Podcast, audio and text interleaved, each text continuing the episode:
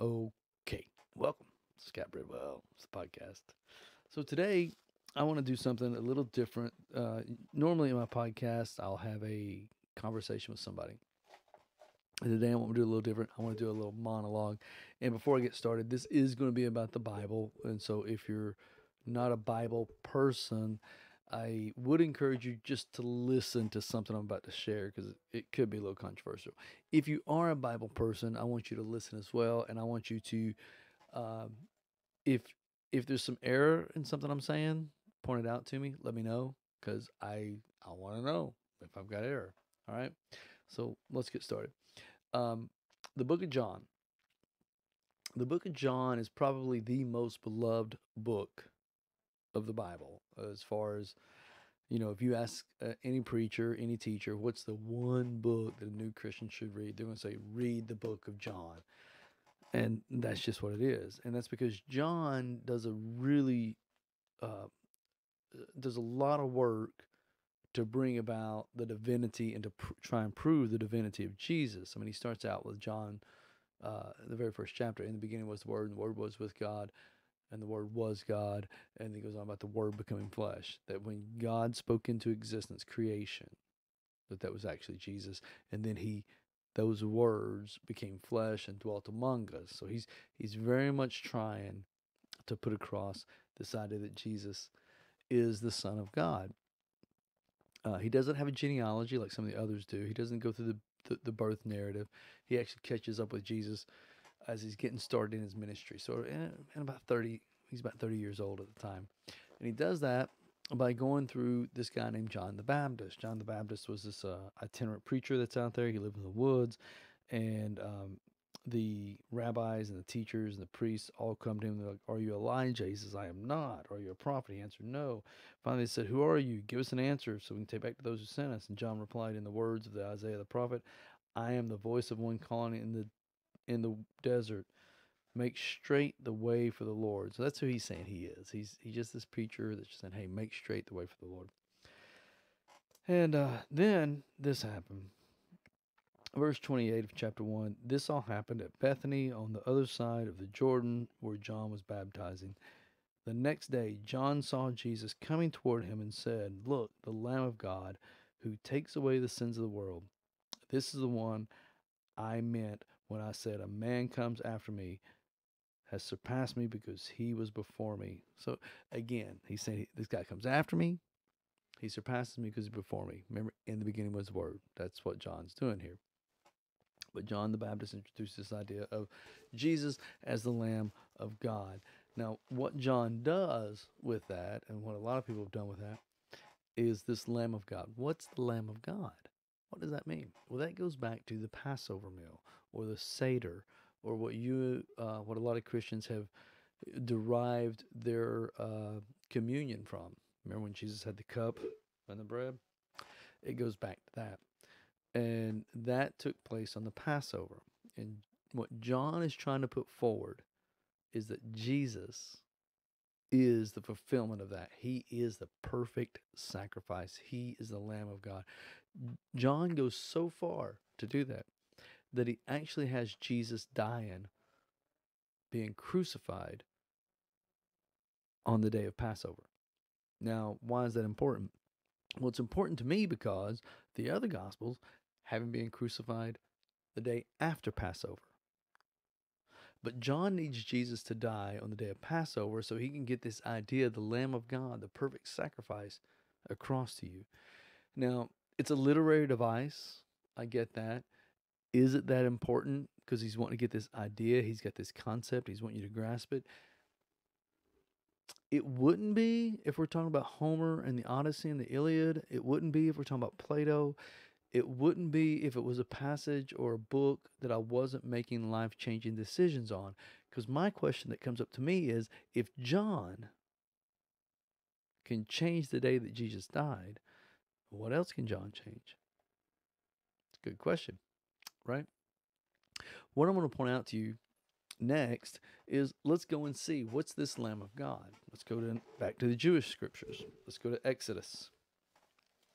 What I want to point out to you is a couple things. One,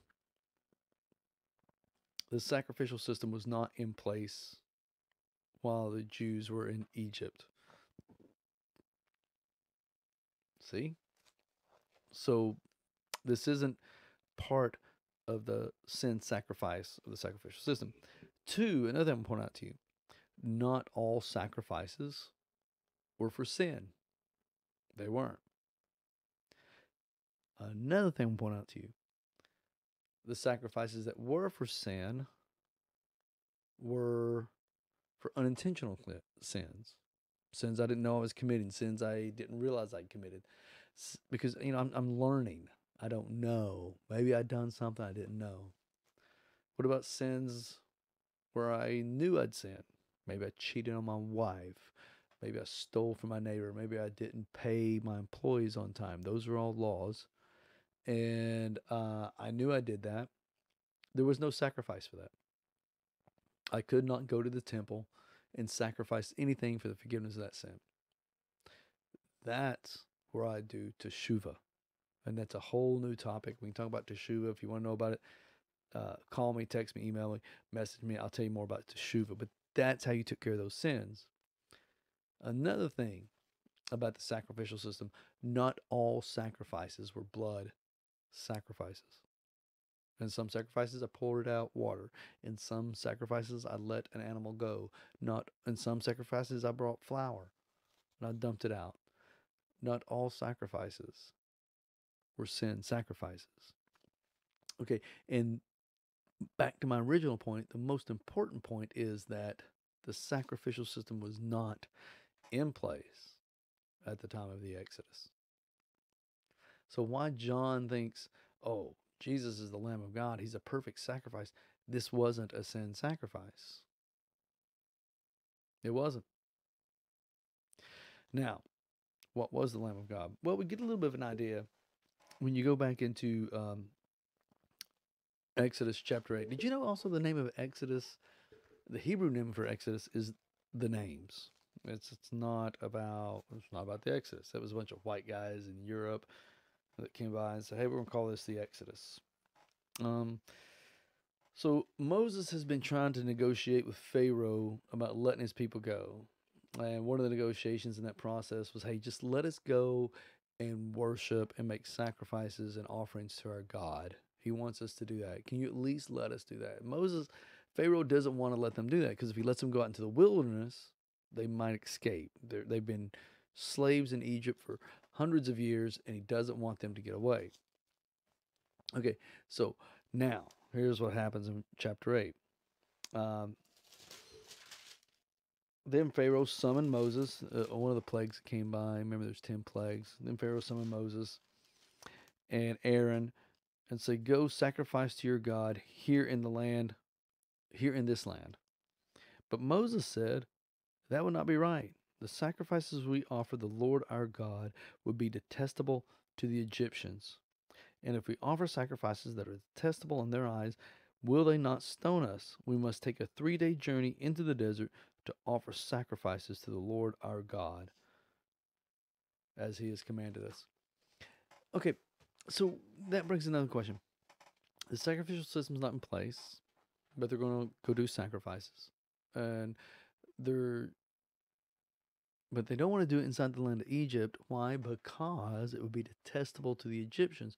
So, why would the Egyptians be detested or upset or to the point where they want to kill the Jews if they offer their sacrifices to their God? Good question. Well, the answer is, and you can look this up. You got your phone. Just hit pause, slip over to your Google browser, and look this up.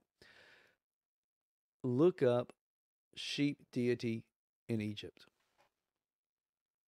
what you will find out is that they had a god named Amun Ra, Amun Ra, A N Anum, A N U M hyphen R A. He was a sun god, and he wore a ram's head on like a helmet, like a ram's head on his head, and uh, to them, the ram, the goat, the sheep, they were all in the same family, and they were considered to be divine. They were considered to be sacred. They were holy. They, they, uh, it was you did not eat them. You didn't do those type of things. They don't do that.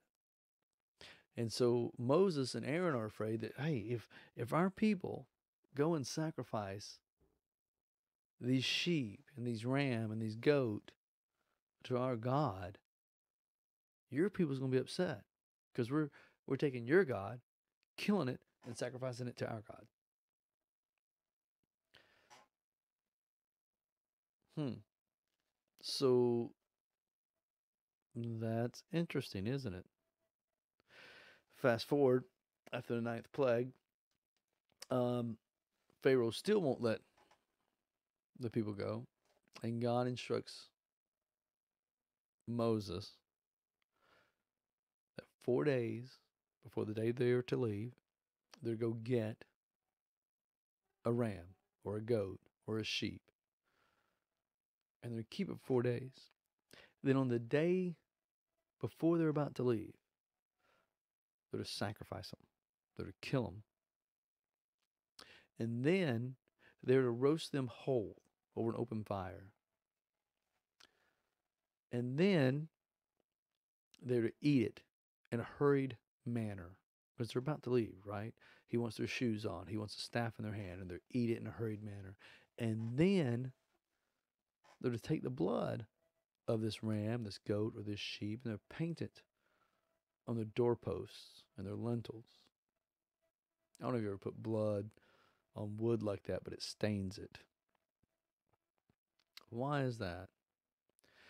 Because God, over and over and over again during the plagues and preparing Egypt to leave, each plague was a direct hit at every at their gods. And Ra was considered Lord of all. Anum Ra is considered the greatest God they had. And here the children of Israel are taking it. They're killing it. They're roasting it so that you can roasting it whole so that when you look over and you see this thing roasting, there's no doubt as to what it is. You know what's on that spit being roasted. And then they're going inside and eat it. And then they'll paint that blood. This wasn't a sacrificial lamb. This was an in your face, my God, the the the Lord of Abraham, Isaac, and Jacob is greater than your Lord of all. So much so that we put it in your face. I don't know how John makes this leap that Jesus is the Lamb of God because the Lamb of the God Ra was destroyed. It was a sign from the God Almighty, the God of Abraham, Isaac, and Jacob. I'm I'm left perplexed. Does John not know his Hebrew? Obviously, John's not Jewish. I mean, the, the text, the best that we know, is written in Greek. We can't find any Aramaic or Hebrew versions of that text. So it's written in Greek. It's written to a Greek writer, but obviously the writer has no knowledge of Jewish history, has no knowledge of the Torah, has no knowledge of of of the Seder meal, of what that's about. He obviously has no knowledge of that. There's several things in the book of John that trouble me. The I am statements. Would a Jew really commit and say the I am statements? Take John chapter 3, right there, about verse uh, 13, when Jesus is speaking and all of a sudden it turns to third person. Is that Jesus speaking anymore when he says, For God so loved the world that he gave his only begotten Son, that whosoever believes in him should not perish but have everlasting life? He's speaking in third person again. So I don't know what. I mean, if John can take the liberties that he takes in changing the death the day that Jesus died, what other liberties can he take? Oh, one of the most beloved stories in all the Bible is found in the book of John. The woman that's caught in adultery. It's not in the earliest and best manuscripts of the book of John. It's just not there. But later on, in the later manuscripts, the one that probably less reliable, we find it. You don't believe me? Go look in your Bible. If you have a study Bible, go go look that passage up and look in your footnotes, and it will tell you this isn't in the best and most. So there you go. Book of John, I got a problem with. Now, those of you who are theologians and those of you who are uh, versed in Scripture, I do welcome the critique. You know, is there something I'm missing? Was there a sacrificial system in place? No, not the one that we find in Leviticus. And just because somebody's committing a sacrifice doesn't mean that they were in sin. I mean, you sacrifice when you tithe. That doesn't mean you're committed sin. You sacrifice when you go and feed the poor and the hungry. That's not sin. So not all sacrifices are sin sacrifices. And to Paul's point that without the remission of blood there is no forgiveness of sin. Well, Paul should know better, right? I got I'll bring up things about Paul later. Paul should know better because evidently he studied under a great master rabbi. There's plenty of sacrifices, and there's plenty of things that don't require the remission of blood. And if that was true, Paul, then what happens in the diaspora? What happens when the temples are destroyed? Because they've already been destroyed once and twice. So I, anyways, there you go. All right, my friends. Thank you. Hope you enjoy it. Talk to you later. Bye.